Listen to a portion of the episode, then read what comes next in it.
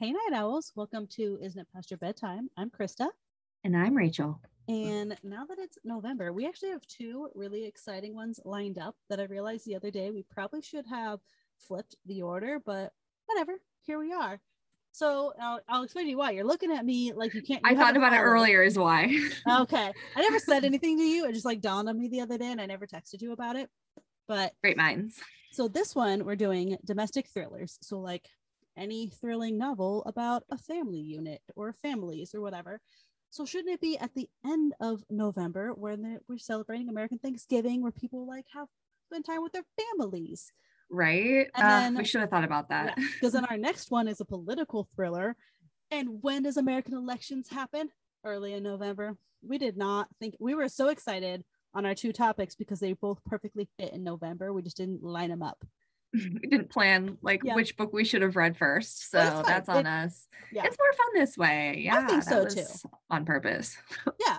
We just want to keep everyone on their toes. That even though I just told everybody that it that's not what it was. But that's fine. So this episode is domestic thrillers. We've never really done like this specific kind of topic. I think we've read books that are that like would totally fit in this topic. Yeah, we've done other like family dynamic um like mm-hmm. themes. So that's basically the same thing. Yeah, it's just specifically a thriller this time. So yeah. yeah. So the book that I did is Razorblade Tears by S.A. Cosby. Sounds um, intense. Yeah, right. So it was one of my book of the month picks, and it's only from like two or three months ago. So this is probably one of the earliest, quickest that I've read a book of the month lately. So I'm really proud of myself for that.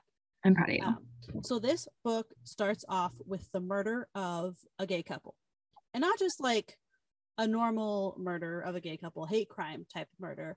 They are both they are gunned down in front of I think like a wine bar or something and shot in the face, like double tap, both of them shot in the face. Seems personal. Yeah, exactly. Like so this is not just like some like, oh, I hate gay people, I'm shooting people kind of a killing. And so that kind of is like what is kicking off our story. And so the story is actually about their dads and so the two dads is it's Ike Rudolph and Buddy Lee. I feel like it's Buddy Lee Jenkins. Buddy the Elf. It's Buddy the Elf. um, and so both dads like never really accepted their sons when they came out. Like they didn't actively like hate them. They didn't kick them out of the house. They one of them, I can't remember which, did think that maybe like beating the gay out would work oh, uh, that's not good. Spoiler alert. Yeah, that did not work. Um, and like they kind of thought like they had that way of like, well, maybe if I just make him do manly things, that'll show him not to like the boys. Works every time. Yeah. And like one of them found out, so Buddy Lee, I think it was Buddy Lee found out that his son Derek was he like walked in on him kissing another boy or something when he was like 14 or something like that. So like that's how he knew and then um, Isaiah actually had to come out. Isaiah or Isaac? Oh gosh, I can't remember. It was a little bit ago that I read this, and now I'm totally spacing. Well, I think it's Isaiah. I'm pretty sure that's how I read it the whole time in the book. It was only once I said it that I thought. Go with your instinct. Yeah. Um, Isaiah actually had to like come out to his parents, mm-hmm. and um, his mom was definitely like more accepting. It kind of like took her a little bit to like accept it and like figure out like what was going on which kind of understandable like so um derek and isaiah are like our age they're like mid well i guess they're mid 30s maybe but like i feel like when they came out like that was kind of normal of some parents like it might take a little bit longer but his mom yeah. came around um derek's mom so she was so buddy lee is divorced from derek's mom and she lives with she like remarried this like super rich judge guy and she, she straight up kicked him out the house. It was like you can't come back. Like the judge run is like a conservative judge and like i think at the time maybe he was a lawyer and he was running for judgeship or however that works. And what they were like yeah no uh we're like conservative. You gotta go. So buddy lee like not a great not a great person but at least he didn't like no. kick his son out um, There's that, I suppose. so both dads have also been to prison. They both served prison time. Oh. Um, they both killed people in the past. I don't think that that's what they. I think Ike went to prison for killing one person. I think he like took the fall or something like that. And so he went to prison. It was a gang related murder. So I don't know that it was like a murder murder that he went down. Maybe it was manslaughter, which is why he's out now. Mm. Um, but he was in prison for most of Isaiah's life, like probably like 15 years or something like that. And then Buddy Lee has also killed people. I can't remember if that's what he went to prison for, but I know he took the fall for somebody. Maybe they both took the fall for someone. Maybe not. Maybe only Buddy Lee did. These aren't super important details, but so yes, they've both been in prison and like they both spent like a good chunk of time in prison. Uh, okay. But they're out now. They serve their time. They're out now. They're both on like the straight and narrow. Ike has um, like a lawn maintenance company that's like pretty successful. It's doing really well. Uh, Buddy Lee is living in a trailer, about to be evicted from the trailer park because he can't pay rent. His life is not as great. Not good, yeah. Because uh, after the sons were killed, he requested bereavement time from his boss so he could go. I think he was like a trucker or something like that. Asked bereavement time to, you know, go to the funeral, and his boss said no, so he quit. Oh my Under- gosh, yeah. Understandable, obviously. Like yeah, I would too. I'm definitely gonna quit. This is my son. He's dead now. Awful. Um, and like no parent is supposed to outlive their child. Like that's not what you want. Not the natural um, order. Yeah. And so they are go to the they obviously go to the funeral and the priest pastor guy that they got to speak is like very anti-gay. And so like a lot of the thing was like how. God will forgive them for their abominable sins and everything like that. So, not a great choice for who uncomfortable. Yeah, not, not cool. Yeah, and so that all happens like that's super early on, and then we are like we meet the cops who are investigating this murder, and they have no leads. It's basically going to go to a cold case at this point. Like they have nothing new to tell us. They don't know what happened. Um, and Buddy Lee goes to Ike at one point, and it's like, hey, like I mean, I think like we need to do something for our voice. Like we need to investigate this. Somebody should. Um, because Ike has a hand tattoo of like whatever gang he was involved in. He hasn't got it removed yet. And so like Buddy Lee is like, I mean, I see you got that. Like, hey, I want to like let's let's do something. Um, and Ike is like, nope, I don't like I don't do anything with that life anymore. I'm very like straight. Like I don't, I haven't even gotten a speeding ticket or a parking ticket. Like I don't do anything like that anymore. Mm-hmm. But like, all right, like fine, I understand. Whatever, goodbye. And they never really talked before. Like they didn't meet at the wedding because I don't know that either one of them ever went to the wedding. Um, Derek and Isaiah had adopted, or I guess they didn't adopt. They had a baby, so they had a surrogate carry. We don't know. I don't. They don't really talk about like whose sperm it was, how that worked out. Um, but they had a surrogate care their child. So they have like a three year old girl uh, when Aww. they were killed. And so Aww. Maya, who is Ike's wife and um, Isaiah's mom, that's, that's who they listed to take care of her if, if should they pass. Um, mm-hmm. So that's who she's staying with. Um, and then something happens to their headstone. It's like defaced and smashed like within like a week or two of the funeral. Like really terrible slurs are written on it. Um, oh my god! So there's a lot of homophobia in this book. Yes, a lot of homophobia, a lot of racism. Oh, good. I'll yeah. add that trigger warning. Yes.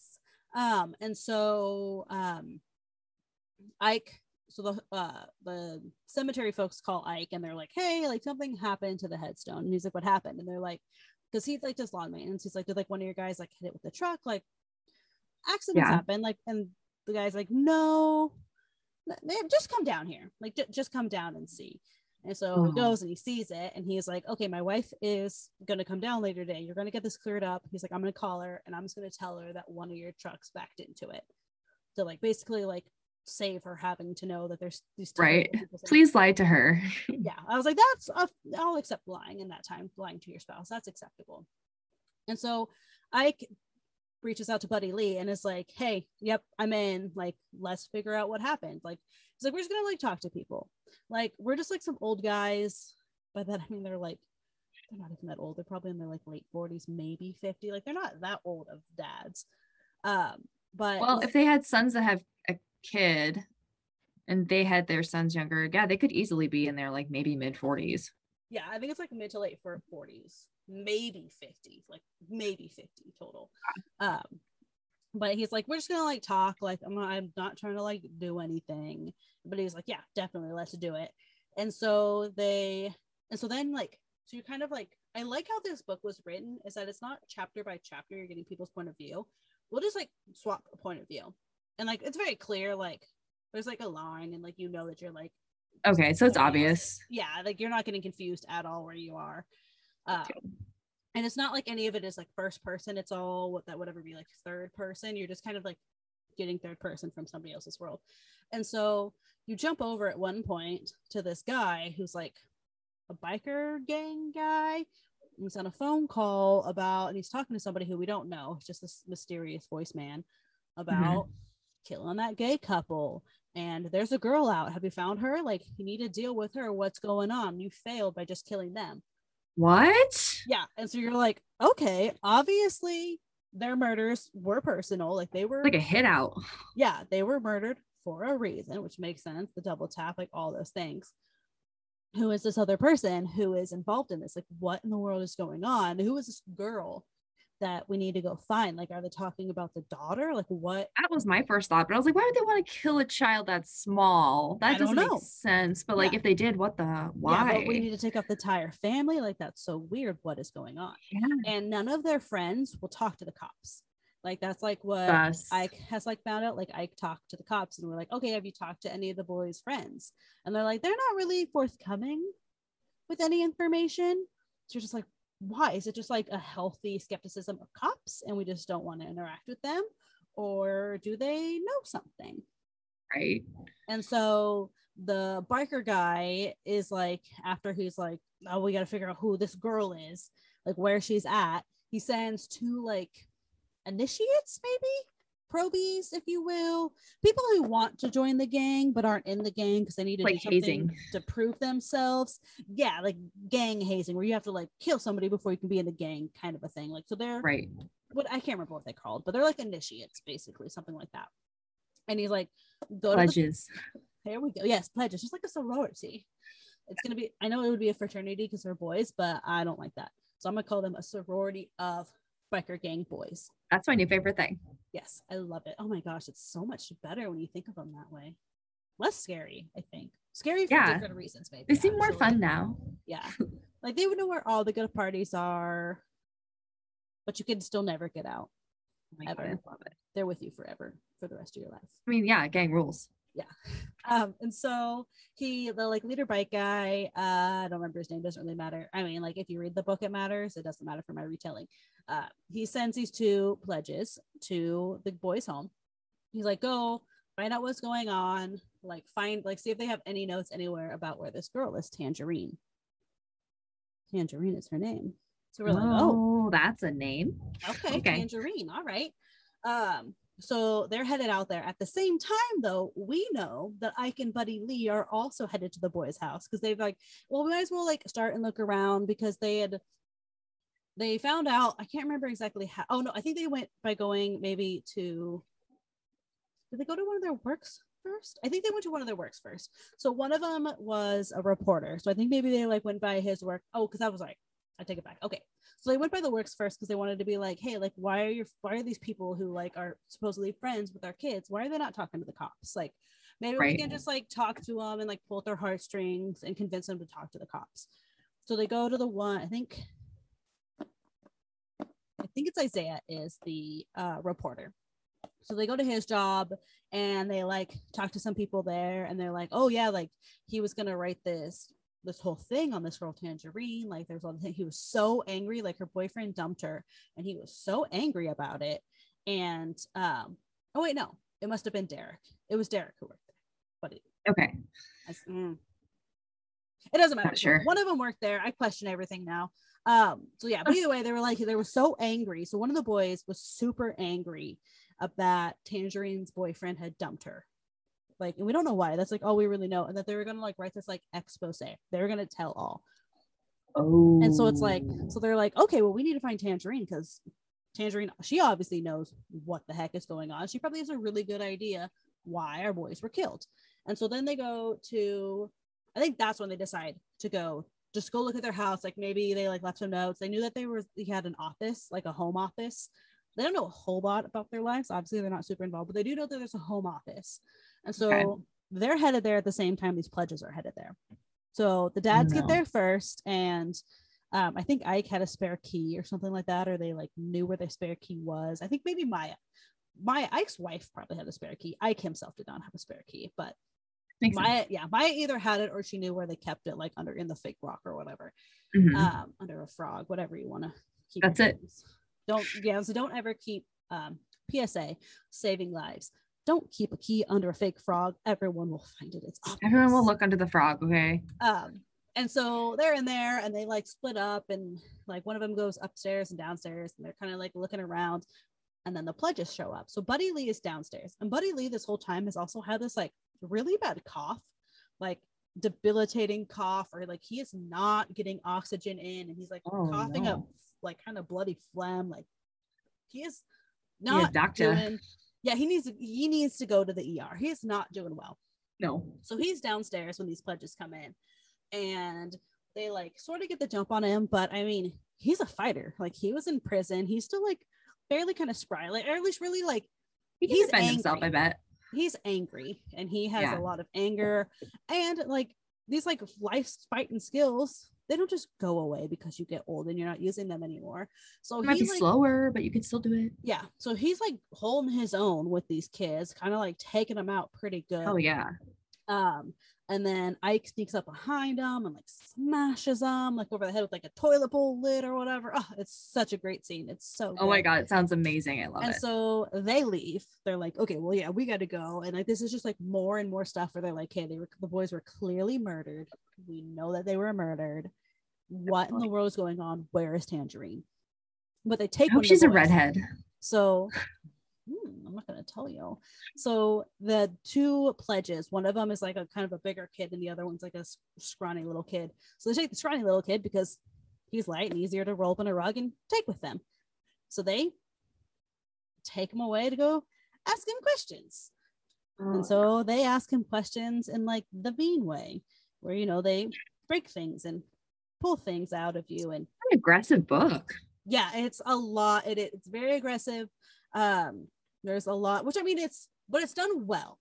Like, okay. yeah, like they are like they do like they get a lot of fights. They a lot of people die, a lot of things happen, but it's done in such a way like you. I was pulled in, and like it's not like gross tech. Like it's not grotesque. We're not like. Is it gory? About, it's not even gory. No, like you know it's hmm. happening. Mm. You know somebody's get like getting the crap beat out of them, and let like somebody gets put through a wood chipper after they die. Like you know, but not in detail. Happen, yeah. It's just like, oh yes, we like threw him through the wood chipper and mixed him into the mulch. Okay, as long as it's just said like this is the thing that happened, and yeah. I don't like when they delve into the details and start talking about like specifics like that. No. Like I don't like I don't like that kind of like uncomfortable. Yeah, I think like the grossest, ickiest, goriest thing is when they talk about Buddy Lee's bloody phlegm he's coughing up, coughing up. Yeah, it's like, nasty. I can just like imagine, and then I get like the throat sweats of like the bleh, ugh, yeah, it makes me like, ugh. Yeah. Um, so yeah, and so the like bigger pledge finally like wakes up and he like has to like stumble back to gang sorority land and is like, so they took my friend. Uh, but like I saw the the name of the company on the truck, and so like now they're involved, and then the mysterious like phone like voice on the phone is like still calling like mm. the hmm. leader guy being like what is going to happen. So now basically everyone, everyone and their mom is looking for Tangerine.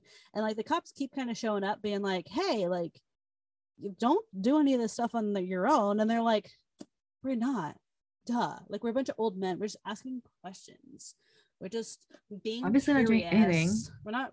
We're not like smashing displays at a bakery where one of our sons used to work. That would be weird. We wouldn't do that.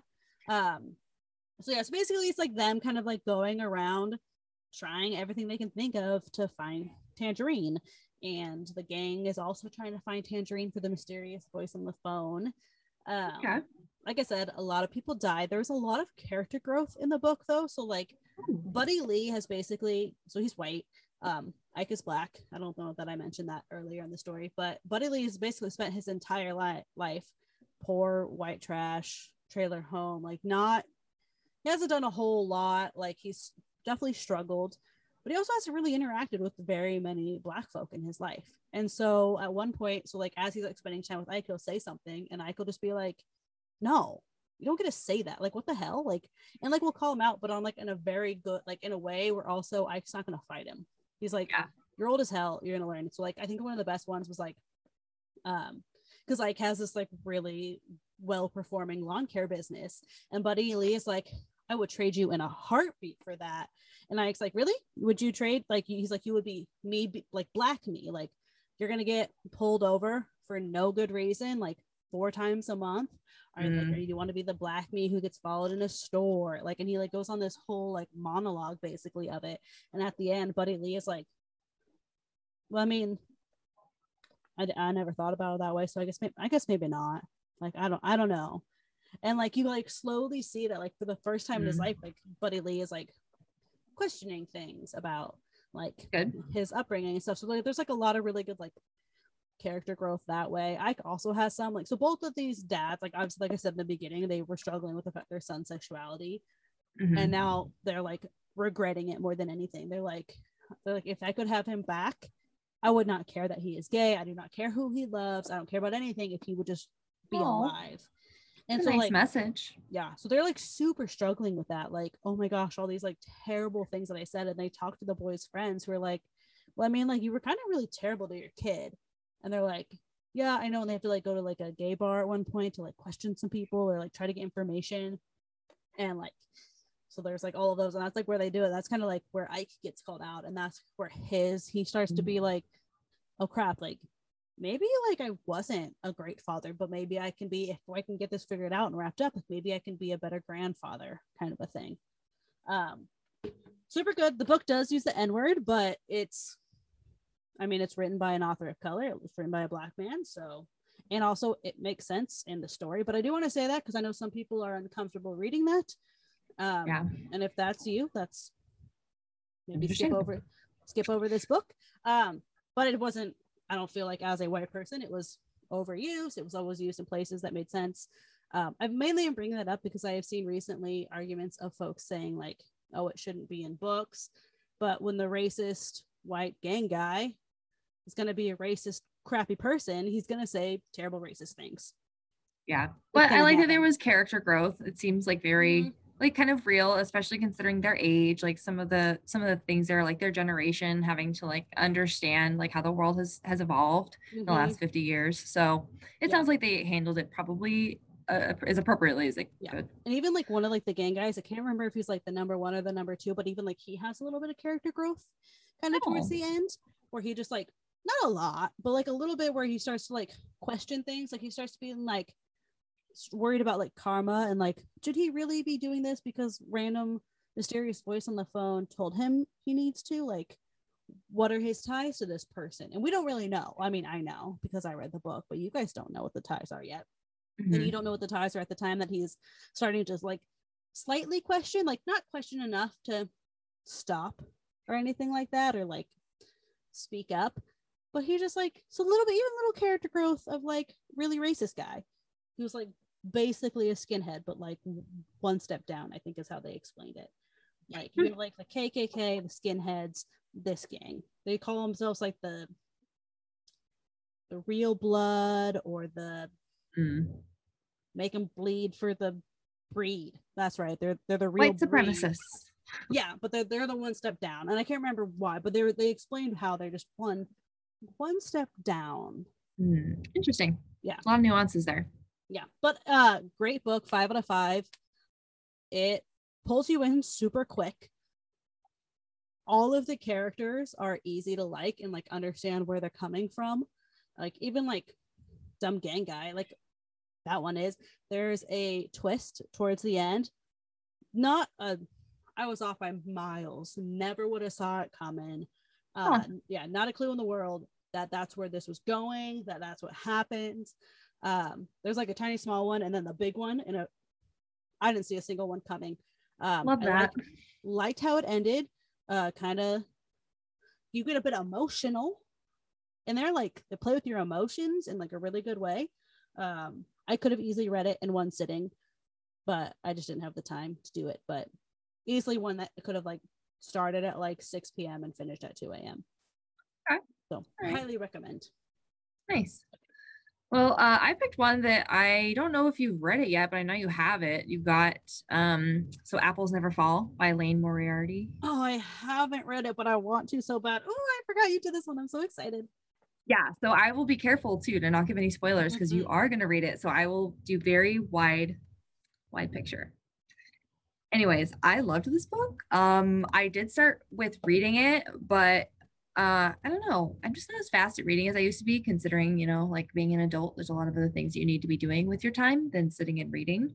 So i ended up buying it on audible because i was like i'll just buy some extra credits whatever. Um i did listen to it at like two times speed. Yeah i just like slowly built up to it. I loved listening to it though honestly so i'm actually excited that you have it on the audiobook. Like i i was enjoying reading it and like i was i felt like i was getting through it pretty quickly just not as quickly as i wanted to. Um but when I was listening to it, so the family that this is about, uh, the Delaney's, they're based in Australia. So they live in Australia. And so when you're listening to it, the narrator has an Australian accent and the way that like her voices, like she does voices for everybody. And like, I don't know, it just really added to like the feel of it. Like it felt like it, this book is like super family dynamic Like basically, um, it bounces around between like I think there's six. Yeah, there's six different fa- Delaney family members, and so it, it I'm like, I don't even know where to start because it's not written linear, linearly is the thing, right? Yeah, so, like, I don't think always any the problem her, with these books. I've read almost all of her books. I don't think any of them are very like linear. linear.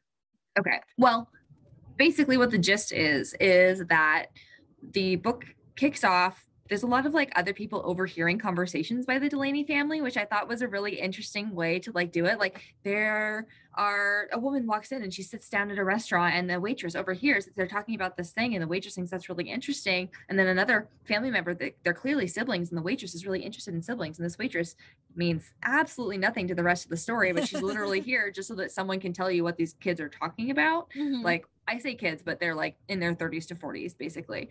So the Delaney children, there are four of them. So it's Troy, Logan, Amy, and Brooke. I didn't put that in age order, so don't worry about it, except Brooke. Um, and uh, their mom is missing.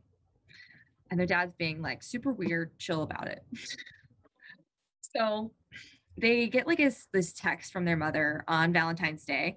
This book jumps between Valentine's Day and then like the September before and then it kind of works its way up to Valentine's Day. So like the end of the book is like, and on Valentine's Day, this thing happened. So I really like that. So you were basically following like she's missing. The children are deciding like, do we want to file a missing persons report? Like um, she sent us a text and she said she was going to be off grid. And then there was some like nonsensical stuff in there about like Magnolia Daffodil 21 or something. And like they just kind of figured, you know, she's texting with her glasses off. She's in her late 60s, her husband's 70.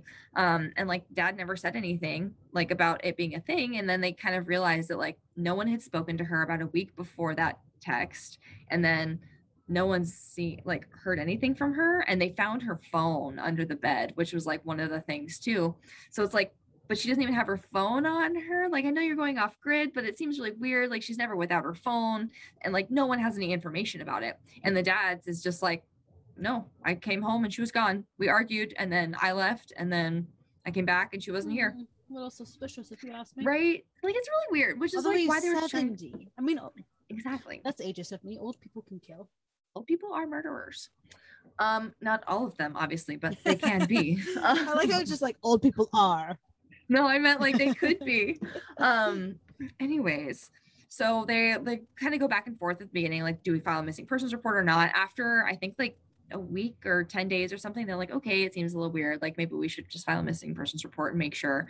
Um, I think the older siblings were kind of pushing for it, and the younger sibling, Brooke, she kind of like wants to support her dad, and she's just like, if he's not concerned, like I don't know, but also it's weird. So like there's really just like everything is just these conversations between them. And then you get to find out like about who each of them are. So the delaney parents they uh, joy and stan they are retired tennis coaches. So they like to everybody have an idyllic marriage where you know they they have their four very tall children. They're all over six feet tall. Oh wow. Um, and they like they had you know a successful tennis careers until Stan blew his knee out. And so they decided we'll coach. And they, you know, they like coach some people who one person who went to the Wimbledon, like so basically everyone just thought they were perfect. Like they play, they still play doubles with each other like regularly and they always win. Like nobody beats the Delaney's he is like one of the things. The energy to kill them.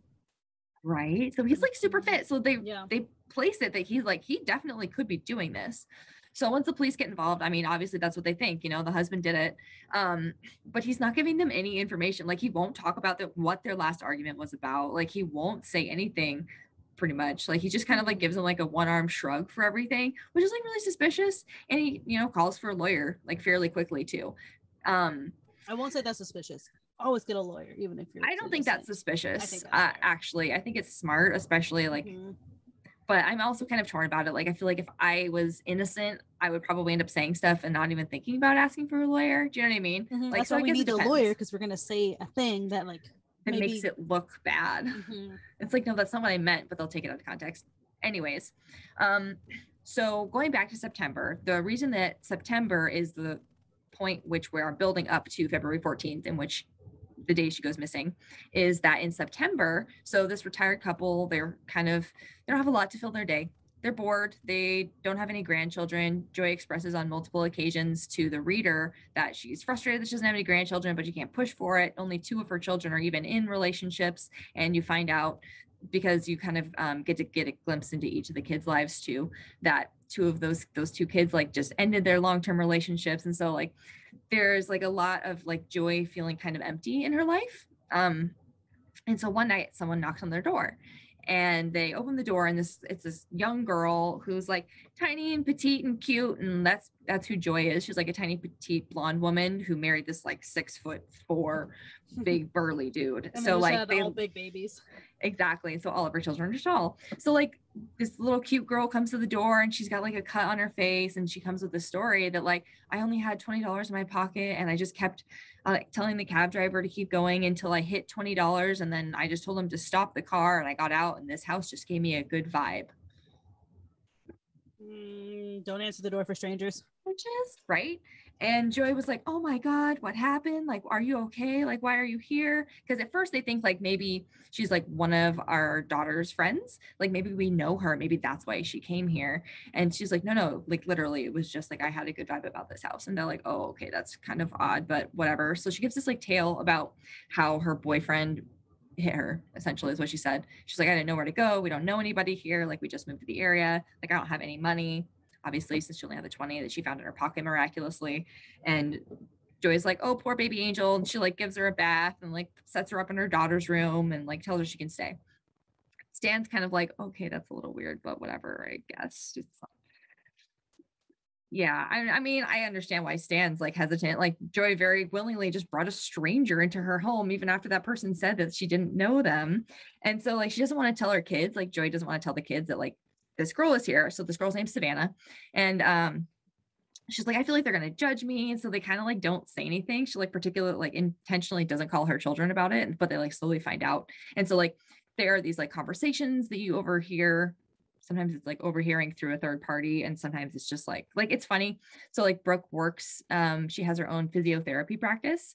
And so like one of the conversations that like you over here brooke having with her sister is like via a client of brooks so like this person is sitting in the waiting room and they're waiting for their appointment to start and they overhear brooke and they like describe brooke. This like old lady is describing brooke. Like i just think it's really interesting the way that they like the stories unfold you know like how they decide to like Liane decided or yeah Liane Moriarty how the author decided to like set that up. Um, I just never really see anything like that, like watching the characters from a, a completely irrelevant third party's point of view. Um, but basically, they're having these conversations once they find out that Savannah's staying at their parents' house, and they're like, "Who is this girl? Like, why would they do this? This definitely seems like scammy. Like, that's super suspect." And her mom invites everybody over for dinner to meet Savannah. I was kind of upset about it. Um, it's Father's Day, so they have like traditions and stuff. And Savannah has been cooking for the parents, and so she that's like how she's contributing to their household right now. Is like she's just decided she's going to stay indefinitely. Um, I think one or two of the uh, siblings had met Savannah before Father's Day, just like briefly because they'd stopped by the parents' house. But like on Father's Day is when everybody actually like comes to the house to meet her, like for their real opinion about it. Um, Brooke's pretty upset that like she's even there because she's like a daddy's girl. And so she doesn't want to oh. like share his attention. And Stan has started to like her because she's cooking all the time. She cooks yeah. and she cleans and like his life his so wife easy. is his wife has like stuff to do so she's not like up his ass she's probably like, a little bit happier now because like she has somebody there who's younger to take care of right and so yeah. like they're like feeling like their lives have like kind of purpose now like they feel like they're supporting her trying to help her get back on her feet because like she doesn't have a job nothing um so she's literally just cooks for them so um Father's Day comes up and Savannah bakes brownies for Stan because it's Stan's favorite. Like that's what he told her. And so she like makes these brownies. And Joy was like, Oh my God, I can't believe you cooked brownies. Like Amy, the oldest daughter, always cooks brownies for Father's Day. It's like her signature dish. It's like the thing she always does. And so she tries to like make Savannah like put them in the freezer, like to save them for later. She's like, mm-hmm. just put them away. Like, I don't want to like upset my daughter. say throw them away, like throw them in no. the trash. I was gonna be like, that. No. Okay. Yeah. So they were just like, we'll just put them in the freezer or whatever. But Stan was like, no, it doesn't matter. We'll have a taste test. And I was like, that's a terrible idea that's to pit no. your children up against this girl you don't even know. Yeah. Um, listen, no, no. Yeah. So like very family dynamic obviously. Um, the kids start um, kind of investigating Savannah because they think it's really suspect. Like her mom, the well, her there, all there's two two boys, two girls, doesn't matter. Their mom. Um, so Joy like takes Savannah out shopping, and uh, at one point, Joy has like a like an episode. I think it was like a minor heart attack or something, or I can't remember. Oh, it was a it was a kidney infection, is what it was. And so she like faints, and so like Savannah takes care of Joy when she's out of the hospital from it. Like, so everyone's getting a little bit jealous of Savannah and really suspect because she has access to like her parents' like everything. Like it's all at their house. Like her mom will literally just hand her the card to go grocery shopping. So like everyone's getting really concerned. And then Savannah's being kind of weird too when Joy gets out of the hospital and Stan is like, I want her gone. And so it's like, okay, what happened here? Because there's a lot of things going on at the same time, right? Like we're watching the kids try to investigate Savannah. So they like, they go, um, the boys are roped into helping Savannah move her stuff out of her ex-boyfriends, like the guy that she left, because Joy was like, well, you need to have these big burly men to come help you, um, like protect. And uh, so like they go do that and like they're like pissed because they think this guy's like beating the shit out of his girlfriend, but like the guy seems like this like skinny Irish dude that probably wouldn't hurt anybody. And they're like, that seems weird, but like everybody has tempers that maybe you don't predict, right? So like there's just a lot of things that aren't adding up and seem really suspect. So the kids start doing their own investigations because they want to basically like find out all this information and then bring it to their parents. They can't even find her. Like she doesn't exist. Like her name that they had to like kind of prod to get out of her she like wasn't giving her last name, but when she finally did, that she doesn't exist. So and like they talk to the ex-boyfriend and they find out a lot of things about her that she has said that are not true. Um, one of the sons is watching like a television program and this girl on TV is recanting her story of her domestic abuse and it's the exact word for word what Savannah had told them. That was the biggest one for me. Like I mean, all these other things are basically like circumstantial, like he said, she said, you know what I mean? Like, but that's pretty damning. You definitely have some questions, yeah. Savannah keeps like saying that she has this like superior memory where she can remember basically anything that's like, like ever I, said and an happened eidetic, in her day. Eidetic memory. She calls it like a highly intelligent superior memory, but I was like, that's basically what an eidetic memory is. Yeah, but eidetic isn't when you read every every you remember every. Oh, I just bumped my mic because I got oh. too enthusiastic. um, I think the difference here is that the eidetic memory is when you you remember everything you've read where for her literally every single moment of her day she was, remembers. Thought, or is it the same? I thought reading was photogenic and then eidetic is everything that you read and then like you can like recall a conversation you've had. Maybe there's a third one Maybe, but yeah, basically what but. she says that she has is that she can remember every single second of every single day, which obviously could be a blessing or a curse. Like I you remember all the details. You remember every, all the details of your bad days. thing anybody ever said, you can relive. You can remember it, it with no, complete clarity. No, thank you. I like to forget those and then embellish yeah. them and feel worse. But at least I can say I made it up yeah exactly. So the kids are trying to like kind of gather this information um and so that's kind of going on through like september through december. Um savannah kind of pulls some sketchy shit too so i don't want to tell you because you're going to read it. Um but in february what's going on is that there's a police investigation happening. People are like around the like, neighborhood area wherever city it sounds like it's not a huge place. Um, they talked about like a lot of like neighbors and things. So I mean, they've lived there for a long time. They probably just know everybody. Um, so in February, obviously the police are focusing in on Stan. They're trying to get some information, and they they start also investigating Savannah because that seems really suspect. Um, I feel like I can't give you any information because I know you're gonna read it I soon. I, I don't want to tell like all of these things as soon as like you get the basics of it. Is like I also had completely forgotten about this book, even though I just bought it, like the audio version, like what two weeks ago.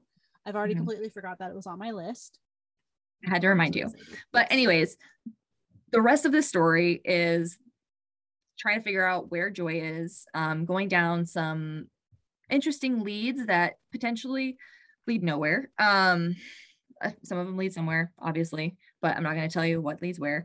Uh, there's a lot of uh, like suspicious behavior going on. Um, just like they're kind of a dysfunctional family that, in the end, I feel they kind of turn it around so that it feels like a dysfunctional family, but like even though they are, like there's redemption at the end like you can see that there, there's definitely like secrets in the marriage like the marriage is not you know the picture perfect that everyone thinks it is because they play doubles wasn't. well it yeah. never is you know also like if the doubles is and the fact that they had tall children if that's all you need for a great marriage you know right you know how many people don't have a great marriage I don't think so. I mean, like the neighbors will talk about having been at their wedding 20 years ago, or I guess it's like 40 years ago or whatever. And like everyone, it was very clear that their, you know, like sexual chemistry was like very high. So they've always been that couple that's like super touchy and stuff. And so like mm. everyone's just always thought that they they were perfect. Um, they particularly have contention around the one student of theirs that went to Wimbledon. And so there's honestly like a lot of very specific like dramas that are going on. Like for each family member. And so like different family members will reveal their situation at different times. Um, I really like that the different perspectives were really easy to follow in this book. Um, because it's all just one narrator, right? Yeah, it was all just one narrator okay, and the same six core characters, pretty much. I guess yeah. seven with Savannah, and then her husband and this other tennis player pop in now and then. But for the most part, like it's it's very thorough. Like I feel like I get a really good picture of who each of the characters are. There's not a lot of character growth or development, but you can kind of see like you get some information about like who they were as children and you can kind of see how that like formed their adult life. Each of the children has like a very wide range of success. um yeah, honestly, this was one of the best books I've read in a while. Oh, I yeah, I'm so excited. Five out of five. Five apples. She's easily one of my favorite authors who I forget about. I've loved everything I've ever read from her. She is amazing. But then I forget about her. And then she just magic things like drop a book. Did you watch Nine Perfect Strangers? So it's a I'm Hulu show. Partway through it. I still need to read the book though. Ugh, I'm so book. behind on all of her stuff. I need to read the book. I need to finish the show. That's why oh. I picked this book is because it says on the cover it was like by the author of Nine Perfect Strangers. I was like, I didn't mm-hmm. even realize that was a book. Like I had known it was a book, but I like didn't think about it. Yeah. Um, she did the uh, Big Little Lies is the same. Yeah, that's now. the other one. Um, and we're just gonna go on a tangent about Liane Moriarty because I love her. And um, I think it's the husband's secret, maybe my husband's. I think it's the husband's. I think it's secret. the husband's secret. Yeah. Amazing. She's like, a lot, and she's really good. Yeah, and her like her twists are always so good. Like you can't I have yet to like catch her, figure out where one's going. And the audiobooks have always had amazing narrators. They're great for like long car rides. Mm-hmm. Like that was the first one I ever I think one of the first audiobooks I ever did was Big Little Lies. And yeah. it was like I had like a four hour drive and I got home and was like, Well I good hi family. Um I'm listening to a book, Goodbye Family. I like never see the ending coming for her mm-hmm. either. Like I did not see the ending turning out like this. Like I was like, it, there's no way it's gonna it's going to be this like that's too obvious you know what i mean? Like when, mm-hmm. when it's too obvious then you probably aren't going to do that thing. Um but yeah i had no idea it was going to go like that. Like i was just mm. like who killed her? Yeah. Need to know and i did not do a good job. obviously did. I'm convinced she's dead and i'm gonna think ooh i don't want to say it. I'm gonna say that the husband and this is me gross i'm gonna say stan and savannah have gotten together hopefully not sexually, but maybe sexually. It happens. Uh, not for me, but not to judge. And then they Teach plotted their own. killing Joy, and they hidden her body. There's just so many options. They like go down all of the potential options, and it's so, so many, fun. Yeah. It's such a journey. So let me know when you're done with it, so we can talk about it. Yes, so excited. Oh my gosh, I feel like we both had really great books. Like solid books this week. I yeah, love a family drama though. Like let's be honest, Me a thriller, too. a family, like all the twists and turns that go in that, it's so good. Always in. Yeah, I'm excited for next one because so the next topic of the pol- political thrillers was my topic idea, and I'm excited because I feel like I've sort of forced you into it. So I'm excited excited to see how you. Ow, I just kicked my table. Um, how you like your book. Um, yeah, I don't know. I just read the inside cover of it and I was like, that seems politically and thrillery. So sorry if it's not exact. I felt like it was kind of a wide. It is. It's very, yeah, it's very broad. You can kind of yeah. go anywhere with it. I was like, there's um, war and then there's spies. That's thriller. Perfect. And that's spies political. political. That feels very yeah. governmentally. I feel like government, uh, military. I think the one I decided is technically legal, a little mixed yeah. in. See, it's gonna be great. Yeah. So everyone come back, see what we picked on those, see if we actually like got the topic down right. And if not, right. you can you can tell us and recommend a different pick.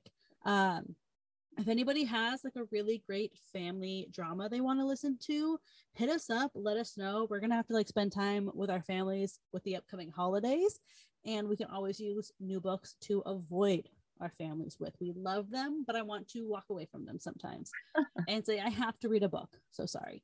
How can uh, I miss you if you won't go away? Exactly. Somebody understands. Thank you. This is why we're friends. Exactly. uh, you can check out our socials is Instagram, isn't it past your bedtime, and Twitter, IIPYB underscore pod. You can also check out our website, isn't it past your bedtime.com to see what's coming up next and what's in our archive. Rate, review, subscribe, all those fun things. Tell your friends, tell your family. It's family season. It's here.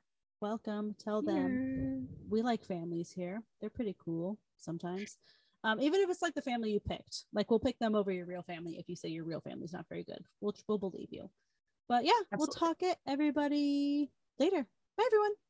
Bye.